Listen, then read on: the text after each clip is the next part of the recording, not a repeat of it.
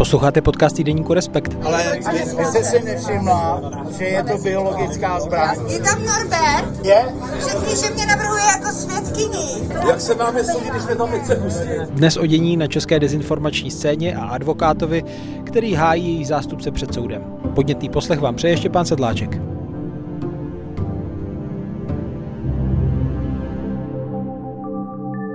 Hostem podcastu týdeníku Respekt je moje kolegyně Ivana Svobodová, která je autorkou reportáže v Novém Respektu s pořadovým číslem 24, o níž bude dnes řeč. Ahoj. Ahoj Štěpáne. Ale ještě na úvod mi pověz, když si prolistovala nové číslo, už jsi i něco přečetla, tak co bys vyzdvihla pro čtenáře, na co bys ráda upozornila? Já to mám přečtený celý a je to fakt výborný, takže ten časák doporučuju celkově, ale eh, ráda bych se tady zmínila o hlavním tématu toho čísla, který psala Andrá Procházková a který si mi zdá opravdu hodně zajímavý a nepamatuju si, že by se někdy nějak podobně o téhle problematice psalo a to je eh, česká justice a tresty, které tu padají. Jmenuje se to, jak se v Česku trestá, mýty a skutečnost. Protože to často potkávám, takové otázky lidí, jak je možný, že za znásilnění dostane tak málo, za krádež něčeho tolik. A Andrea, která je zároveň, kromě toho, že novinářka, tak je i právnička, a tak tam, myslím, velmi dobře eh, to vysvětluje a otvírá to téma a dozvídáme se, jestli teda můžu prozradit pojentu a myslím, že můžu, že vlastně všechno, i zákony, i tresty, i to, jak společnost se na to dívá, že to je vlastně živý organismus, který se dá uh, proměňovat, není to nic statického, tak tohle bych velice ráda doporučila. No a když teda trošku osobněji, tak uh, mě tady rozhovor na kultuře nalákal, že se velmi brzo chystám zajít do Doxu na výstavu. Je tam uh, rozhovor s fotografem, někdy se mu říká kontroverzní, ale s velmi dobrým fotografem Andresem Seranem o kráse a focení Donalda Trumpa se jmenuje ten rozhovor. Ten rozhovor je výborný a já se chystám na tu výstavu. No ale pojďme k našemu hlavnímu tématu, jsem knězem církve svaté korony úsměvy advokáta Naxery, eh, který skanduje, skanduje u soudu. To je titulek a podtitulek eh, té tvé eh, reportáže.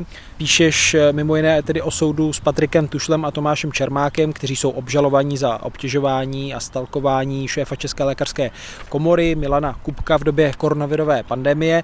Já ještě připomenu, že oba dva muži už byli v minulosti soudem potrestáni, mimo jiné tedy za hanobení národa, rasy, etnické skupiny a podněcování eh, nenávisti. V tomhle případě šlo tedy konkrétně o video, které zveřejnili na sítích, kde vyzývali k útoku na Ukrajince. Na úvod, eh, ty se vydala k soudu, tak čeho tam byla svědkem?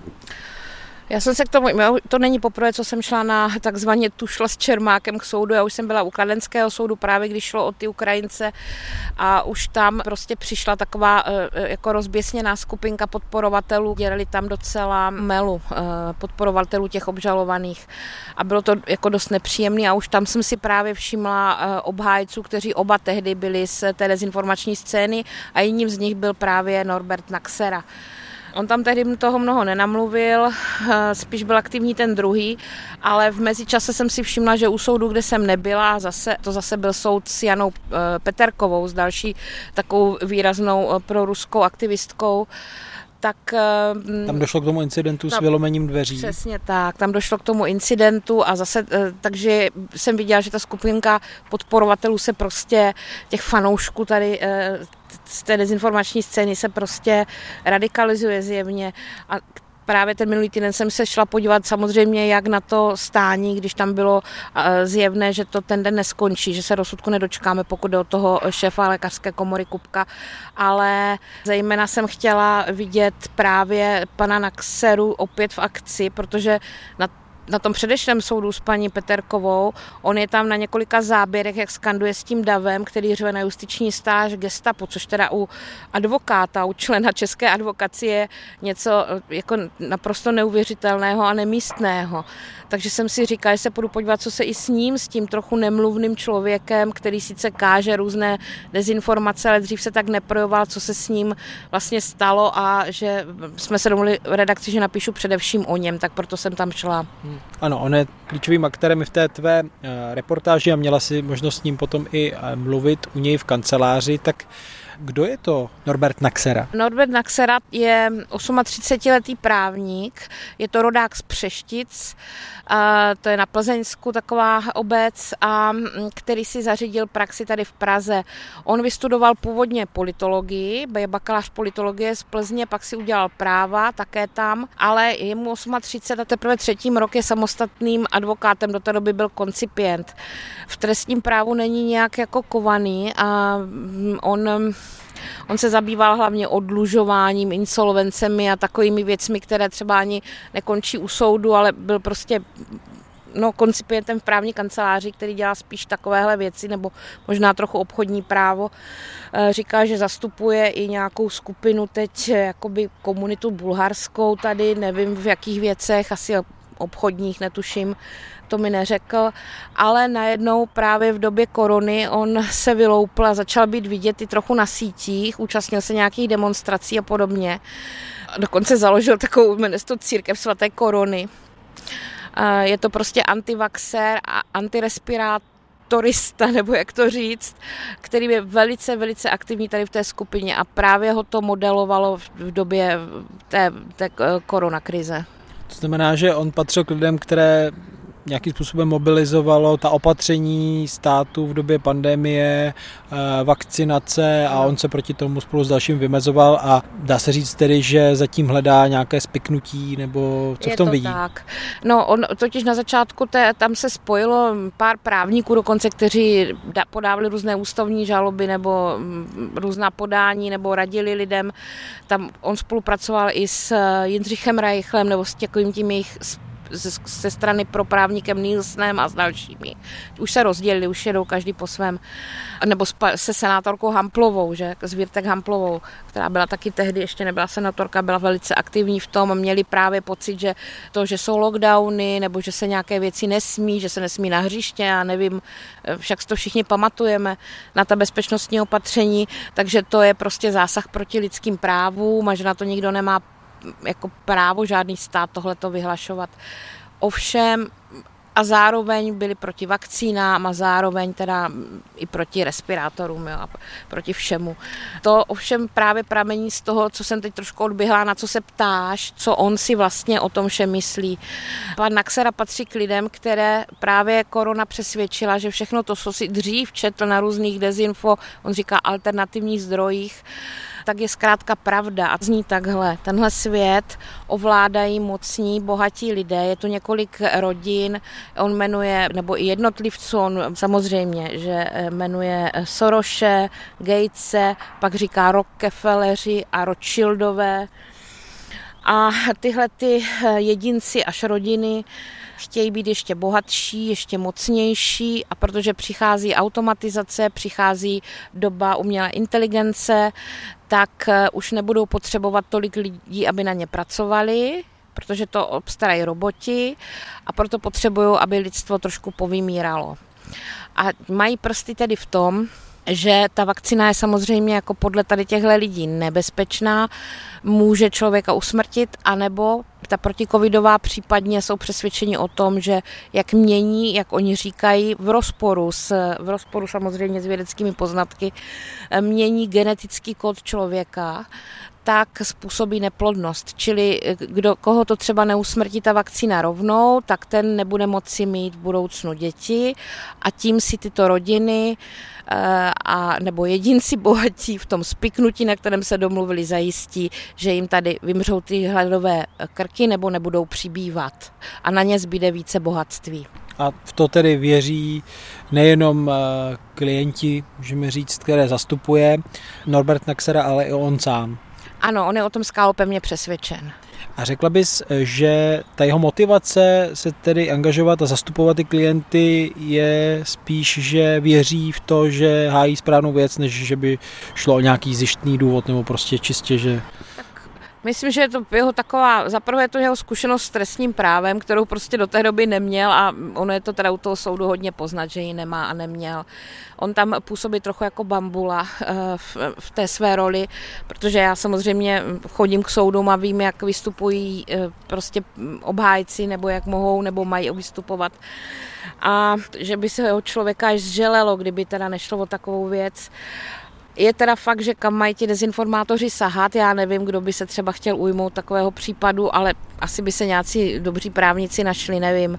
Taky nevím, jak jsou na tom s penězi, prostě do toho přesně nevidím. On do té mozaiky těch obžalovaných, on zapadá, to je další kamínek, jako stec, on je vlastně s nimi jedno tělo, bych řekla, názorově, jo. Čili on tam skutečně je spíš jako takový uh, zastánce těch myšlenek, a to včetně Ukrajiny například, on má přesně, prostě ať narazí s panem Naxerou na jakýkoliv problém, který je tématem dezinformační scény, nebo tady těch, jak on říká, alternativních zdrojů, českých nebo zahraničních, ať je to válka na Ukrajině, ať je to prostě 5G sítě, nebo nějaká mm, jako automatizace, řekněme, umělá inteligence, ať je to no a ať je to covid, tak vždycky a znovu, nebo ať je to e, řízení státu, třeba vláda, tak vždycky znovu prostě on e, opakuje přesně to, co tvrdí ty dezinformace. On je právník, který je plně a zcela pohlcen dezinformacemi.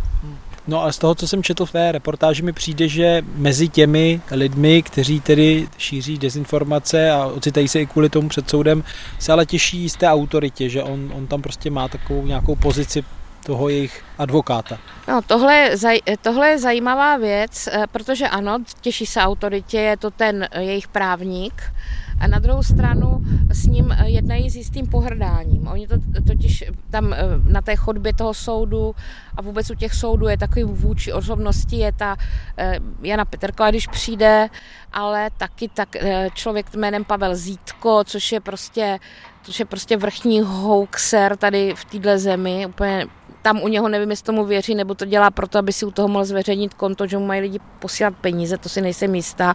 To je ten, který eh, říká tady i tobě na mikrofon, že vakcíny proti eh, COVID-19, proti koronaviru jsou biologická zbraň. Ano, přesně, to je on. Kryjete zločince ve zločinném spolčení. prosím vás, abyste si nějak ověřil ten příběh, který Ano, ověřil, těch, těch příběhů jsou stovky, stačí se podívat na vývězky, parte, na márnici, na hrobníky, nemůžu. Na tu paní, která Nechci vás navíc, jste stejně zaprodaná jako vy. Jděte na pořební službu. Vy jste si nevšimla, že je to biologická zbraň, vakcína. A opravdu s tím, eh, s tím eh, obhájcem tady tihle lidé, nebo přímo ten pan Zítko jedná trošku jak s pohunkem. On ho tam ukuluje, řve na něho, říká Norberte, konej, Peterková chce dovnitř, zařiď to, Norberte, ať nám dají novou síň. Je tam Norbert? Je? Řekni, že mě navrhuje jako svědkyni. Peterková, žádá mostu. Norberte, konej. Je to opravdu úplně něco jiného, než na člověk od soudu, kde prostě eh, jako ten Robert Naxera je ve všech možných ohledech v úplně jiném postavení, než obvykle bývají obhájci u soudu. Jo. Tam ho nějaká skupina z chodby prostě přeřvává a ukoluje. V té soudní síni je trošku zaťul pase, ehm, No, ale prostě tam je jako jeden z těch, co si tam přišli hájit svoji pravdu. No a dostává za to něco zaplaceno, nebo? Ano, říkal, že dostává, ano. Jsi potom teda měla možnost e, i ho navštívit v jeho kanceláři, která je v ulici politických vězňů v budově e, KSČM, je to tak? Je to tak, on měl nedávno pokus dál v Praze jedna ještě s jiným advokátem, eh, když byl ve společné kanceláři, ale ten advokát měl i jako jiný sídlo, ale ten advokát odešel do důchodu a on tedy, eh, pan Naxera si hledal nějakou místnost pro sebe a našel ji v sídle KSČM v ulici politických vězňů. A už ten příchod tam ještě na vrátnici ani ho pořádně nemají zapsanýho, eh, ale tak přesně nevěděli, kam mě mají poslat, tak nakonec eh, on pro mě jako prostě mě tam nějak dovedl nebo mě navedl. A už jenom příchod do té kanceláře, no tak ne, já věřím, že většina našich posluchačů nikdy nebyla v sídle KSČM, já několikrát eh, z pracovních důvodů už v minulosti, a tam je skutečně, tam vejdete a vy jste v sedmdesátkách prostě, možná v raných osmdesátkách. To je to zařízení, ta atmosféra, to, jak to tam vrže, ty sešlapaný kovraly, no a takhle nějak vypadá prostě kancelář tady toho právníka. Což budíš, ty kulisy třeba nejsou tak důležité, ale... Takže trošku jako ze seriálu Volha, nebo taková nějaká normalizační atmosféra. trošku ano, a, ale jenom pro dokreslení, že mi tady opravdu rozhodně nemluvím o nějakém tom, jak si člověk představí toho úspěšného advokáta z té kanceláře, právník, že jo, Ona máme... se, myslím, jmenuje ta jeho kancelář eh, Naxera a... Partneři, jo. On má na dveřích Naxera a partneři a já jsem mu říkala, teď jste tady sám, kdo to je? A on, to tam mám jen tak. no to asi vypadá líp. Ještě v té plastové ceduličce takové, to, jak to dřív bývalo na dveřích. No. Já jsem nechci vysmívat, ale Já mohlo tam ne. teda být Naxera a soudruzi, když... nevím, nevím, no. Je to, je to, ono je to celý, to člověk přesně neví, jestli je to bizarní, nebo je to eh, smutný, nebo je to jako, nebo, se, nebo je to hrozivý, já se neumím jako rozhodnout, ale tak hrozivé snad ne. Tak pan Naxera je taky otec od rodiny, nemá manželku, má? Víš něco o jako jeho životě s touhle vírou teda? No, e, říká, že manželka s ním souzní teda v těch věcech, to jsem se ptala. On je z těch přeštíc, on je z takové lékařské rodiny, ta rodina tam taky jako někde bydlí, tam má dům. On... Volený zastupitel. Jo, dokonce mají malou cerušku, Mimino, s manželkou. Říkal, že právě jsem se ptala na to očkování, tak e, to tam ani v tom článku se nedostalo, ale právě říkal, že hrozně váha, jestli vůbec tu cenu má očkovat, jako na taková ta povinná dětská očkování, co jsou. vakcína. No a tak dále. Říkal, no já jsem tím prošel, nic mě není, všichni jsme tím prošli, ale teď už nevěřím. Co když i do toho dají ty látky, které změní, že, že jim bude málo covid a začnou to pichat i do dětí, není si jistý, jestli ti Rockefelleri, Rothschildové a tak dále náhodou nedosáhnou i na ty vakcíny pro děti, když mají ten plán. Jako vážně s tím byl, tím byl znejistěn.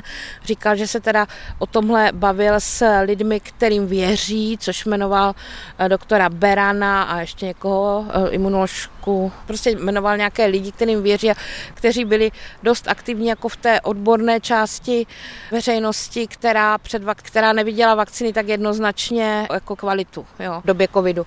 A ti mu říkali, že ne, že to tam určitě jako nebude nic škodlivého v těch dětských očkovacích látkách, ale že se ještě nerozhodl. Jo. Takže on je opravdu tak silně na, jako na pochybách. A s ohledem na to jeho přesvědčení, že tedy kdy skupina mocných, bohatých rodin ovládá eh, celý svět a má s ním své plány. Projevuje se to taky v jeho názoru na válku na Ukrajině, na další věci? No, tam to, mm, tam, tam myslím, ty rodiny do toho jako nezapadají, to je zase jiný šuplík v, těch, v té alternativě ale tam je jako plně přesvědčen o tom, že za válku na Ukrajině může západ. Prostě všechno toto nemá cenu. Jak si si otevřete jakýkoliv, eh, jako město ani nechce opakovat, jakýkoliv prostě dezinformační web na téma Ukrajiny, tak to z něho padá. Prostě může za to západ, západ chtěl, my přesvědčen o tom, že mají na Ukrajině vznikat základny NATO, tam samozřejmě o žádných základnách na to se nikdy nejednalo, ale to nikomu ne, nepřekáží, to prostě se dělo tajně podle pana Naxery a různých lidí. Takže za to, že Putin háže prostě vraždí Ukrajince, může e, nějaká chimera e, o NATO. Jo. A o tom je prostě přesvědčen, včetně všeho, všech těch dezinformací, kterými máme potvrzené, že nejsou pravda, o tom, jak Ukrajinci vraždili e, prostě rusky mluvící lidi a podobně, jo, ještě před válkou. Takže já už tady z těchto debat vlastně odcházím, já přesně vím, co bude následovat, takže na tohle téma jsem s ním debatu moc dlouho nevedla, to jak přes kopírák prostě a přiznám, že jsem z toho trošku unavená. Přesně vím, kdy řeknou Krym, kdy řeknou NATO, kdy řeknou Oděsa, dům odboru, požár. Stačilo mě to ovšem na to, abych viděla, že, že, že se nijak neliší od těch lidí, kteří prostě jsou proti, kteří jsou eh, na ruské straně. No mě z toho, jak si s tebou povídal a z toho, co eh, se taky dočtou čtenáři v té reportáži, přijde, že on se trochu udivil, že eh, se s ním baví novinářka z pro něj vlastně opovrhovaného proudu mainstreamových médií a nevěřil ani tomu, že bys o tom psala nějak, nebo že bys ho citovala, ne? Ne, tak on se tomu tak ani jako nedivil, nebo to jsem nepoznala, ale dával mě najevo, že stejně nevěří tomu, že mě někdo nenajal, nezaplatil, nebo neřekl slovo zaplatil, ale že nemám příkaz, že nemám příkaz, co mám napsat dopředu. Tomu nevěřil. Nevěřil tomu, že si můžu psát takzvaně, co chci, to znamená to, co vidím, to, že popíšu tak, jak to vidím ale uh, on prostě, ale to je úplně jako logický, to tam nemohlo chybět, protože ono nad vším tím, nad všemi těmi snahami, na to propagandou, která tady prostě jde očividně z Ruska už mnoho let a nad, nad všemi těmi dezinformacemi, ať se to týkalo kdysi Majdanu, Krymu, ať se to týkalo uprchlíků, ať se to týkalo Evropské unie, čehokoliv, teď samozřejmě Ukrajiny mezi tím covidu, vždycky nad tím vším. Se vznáší snaha znevěrohodnit média, jako klasická média, jako jsme my, Respekt třeba, oni říkají jako mainstreamová média.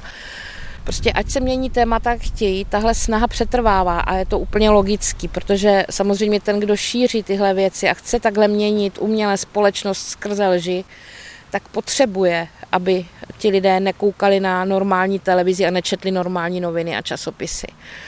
Takže já už tam vůbec jako nečekám, že by někdo mohl o mě uvažovat jako o někom, kdo není tady v téhle scéně, kdo není najat, zaplacen a součástí spiknutí e, dobrovolně. Tam je vždycky pro mě zajímavé e, číst nebo slyšet třeba i religionisty, kteří mluví o té skupině lidí, která věří na dezinformace nebo spiklenecké teorie, že to má přesah do náboženství. Ale tady u pana Naxery Dokonce tedy existuje přímo církev, kterou už si ty zmiňovala. Ano. Tak eh, jak, jak tomu ty rozumíš? Naxera... Ještě není snad uznaná státem, ne?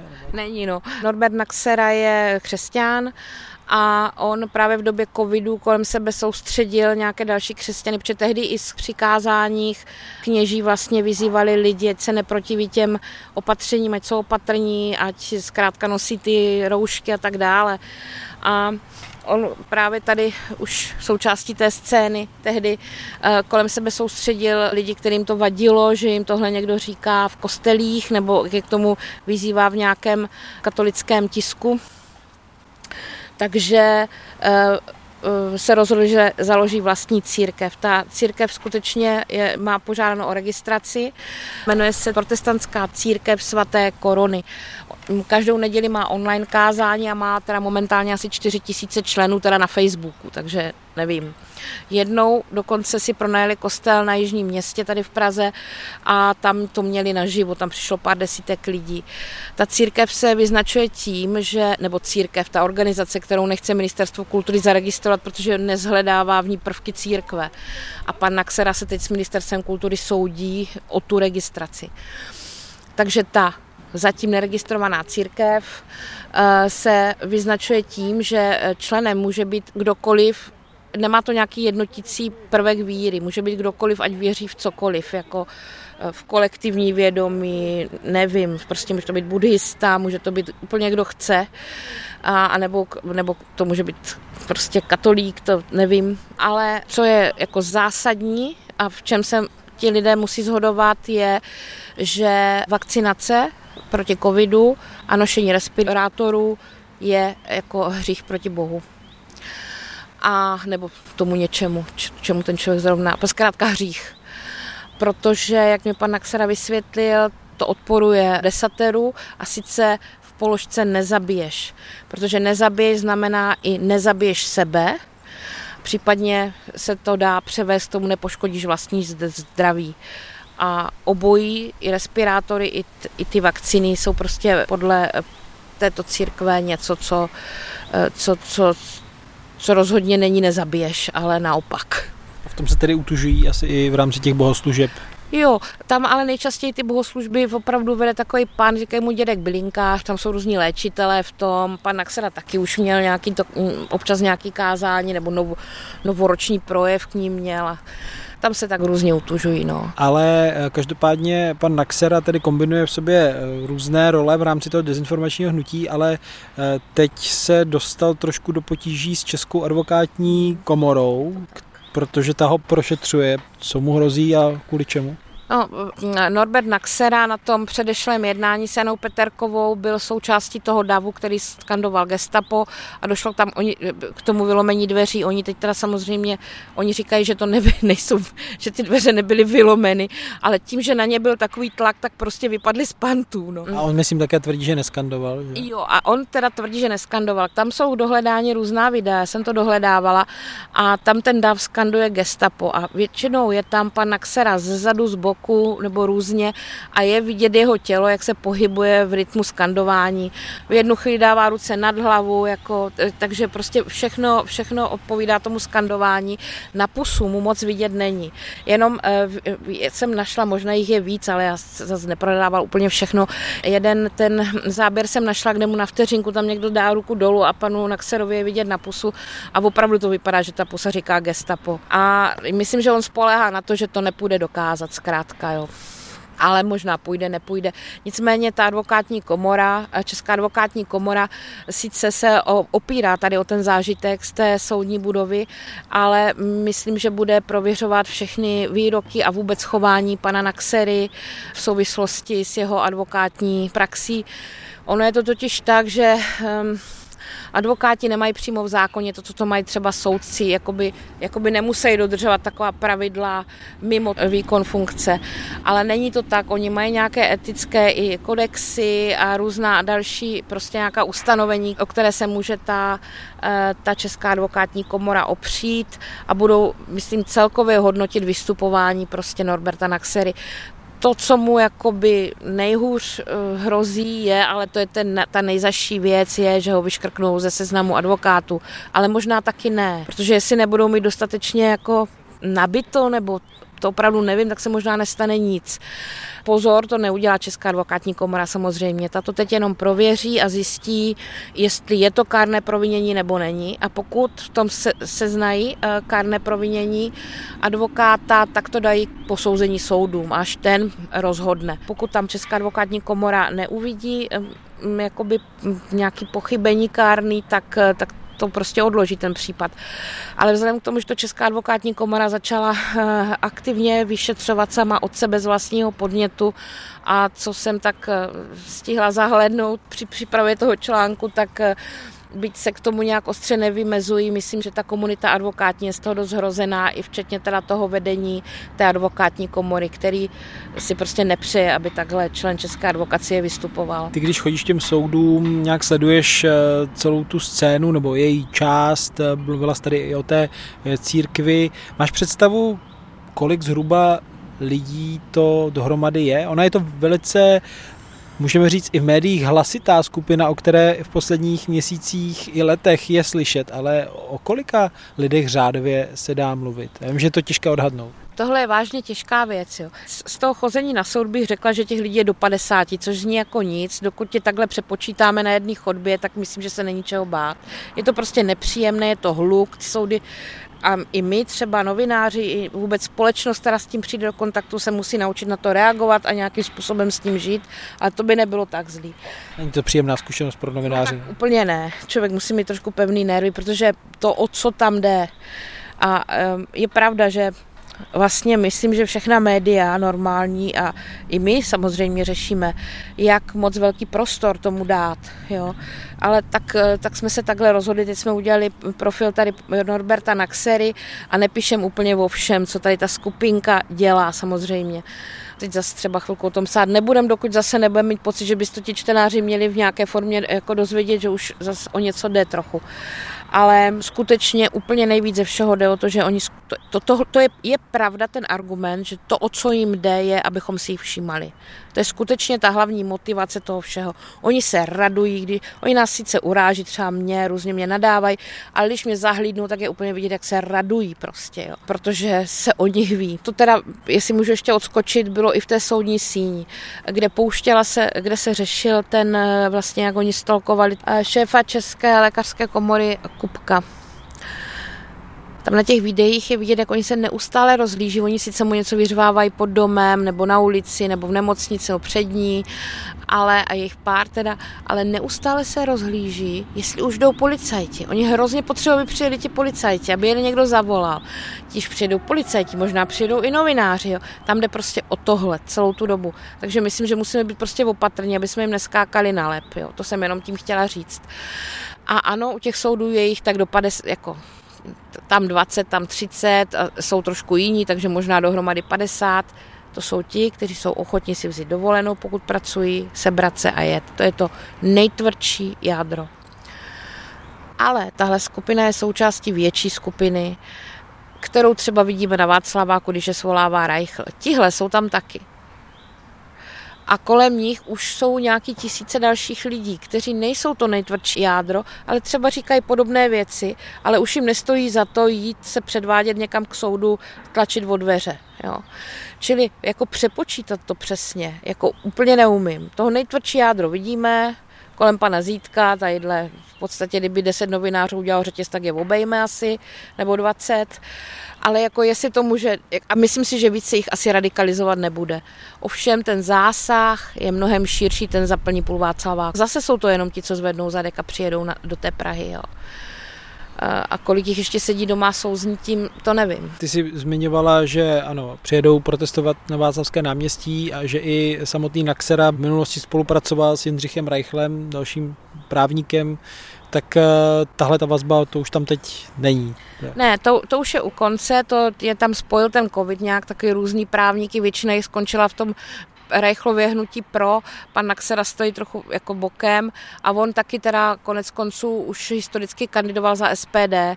On kandidoval za ně do krajského zastupitelstva, tam neuspěl a v posledních komunálních volbách už uspěl. To ovšem už mu přinesl věhlas ten covid a to jeho působení, takže on tam byl, myslím, na šestém místě v těch přešticích a přeskákal na první a konec konců jako jediný SPDák, teda on není člen, ale na kandidáce SPD se dostal do zastupitelstva. Jsem se ptala tam, že já jsem se ptala těch různých zastupitelů, jak se tam eh, pan Naxera projevuje. On má takový dva zásahy, oba dva jsou očekávatelný, takový největší zatím ehm, v tom zastupitelstvu a sice poprvé chtěl eh, prosadit referendum k tomu, jestli ta plánovaná cyklostezka, jestli ji lidé vůbec chtějí nebo ne, protože on je příznivcem přímé demokracie referenda, že jo, za SPD, tak tomu kolegové prostě neodhlasovali a mají, mají cyklostezku místo referenda a lidé jsou rádi. A druhý, eh, druhý takový výraznější zásah byl, že navrhl usnesení, aby byla svěšena z radnice ukrajinská vlajka. Kolem toho tam v Přišticích taky nebyla dvakrát debata, prostě tam jsou celkem zajedno, podporují Ukrajinu, dokonce poslali nějaké jako peníze zpočátku na podporu ze svého rozpočtu nebo povybírali a e, všemožně jako se staví na stranu Ukrajiny, to přeštické zastupitelstvo, takže tam taky neuspěl. Tak je tam takový osamacený vlk, trochu SPD, trochu dezinformátor, e, prostě vlk samotář v přeštickém zastupitelstvu. Ty jsi v minulosti popsala i příběh e, pana Baldy, českého teroristy, který nějakým způsobem se zradikalizoval právě i pod vlivem místní organizace SPD tak eh, vnímáš tedy nějaké riziko v okruhu těchto lidí z pohledu toho, jak eh, dál postupují od covidu do teď a viděli jsme i ten incident eh, u dveří soudní síně, tak jak se na ně díváš? Ta míra iracionality je fakt obrovská. Ta míra neznalosti, nechápa, jako opravdu jako neznalosti souvislosti je obrovská. A do toho, kde jsem se vážně jako v podstatě pro mě byl nejsilnější zážitek z toho soudu, tady potom všem, byl moment, kdy Jana Peterková tam omdlela na chodbě. Ona se dostala takového omečního varu, skutečně velkého vypětí a najednou spadla na zem. Já si vlastně ani nemyslím, že to hrále, já myslím, že jí to prostě, ta psychika ji prostě sejmula k zemi. Ale, nebo nevím, to je konec konců úplně jedno, protože tam se oni začali starat antikonfliktní policisté, ehm, kteří tam byli přítomní, kromě těch, těch ozbrojenců a justiční stráže. Tam byl antikonfliktní tým, eh, který tam teda podle mě odváděl opravdu jako výbornou práci. Uh, protože myslím, že kdyby tam nebyli, tak by to dopadlo mnohem hůř. Oni s těmi lidmi prostě umí mluvit, umí nasadit ten tón, uklidňující je vidět, že fakt jsou jako dobře zvolení tam ti policisté tady na tohle. Uh, ale jde o to, že ve chvíli, kdy, tam, eh, kdy pro ní přijela záchranka, a kdy ona, ještě než přijela, tam seděla uh, jako na zemi, na, u soudu, opřená o zeď, u ní klečili ti antikonfliktní policisté a oni předtím dávali nějakou první pomoc a před ní se udělala hra z těl těch uh, ozbrojenců, nebo jak tomu mám říkat, té, té vězinské služby v tom černým celý s těma kvérama. Protože aby se tam ty lidi na ní nevrhali, že jo, prostě potřebovali tam pro to ošetření nějaký klid. A ti lidé ti fanoušci byli úplně zhrození z toho, že ona je tam sama s policisty. Co když jí něco udělají? Ale to bylo autenticky.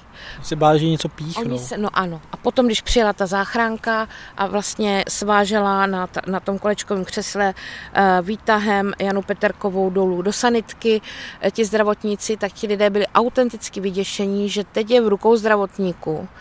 A tam bylo jako, že pane bože, někdo musí jet s ní, vždyť oni umlčí, oni něco píchnou. Ti lidé si vážně, já jsem se jich pak na to ptala, a část těch lidí začala zbíhat po schodech, aby ji zachránili před českým zdravotnictvím. Jo.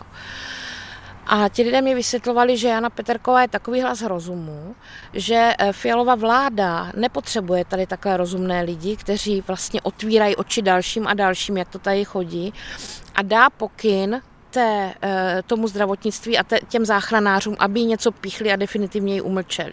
A my to nikdy nezjistíme.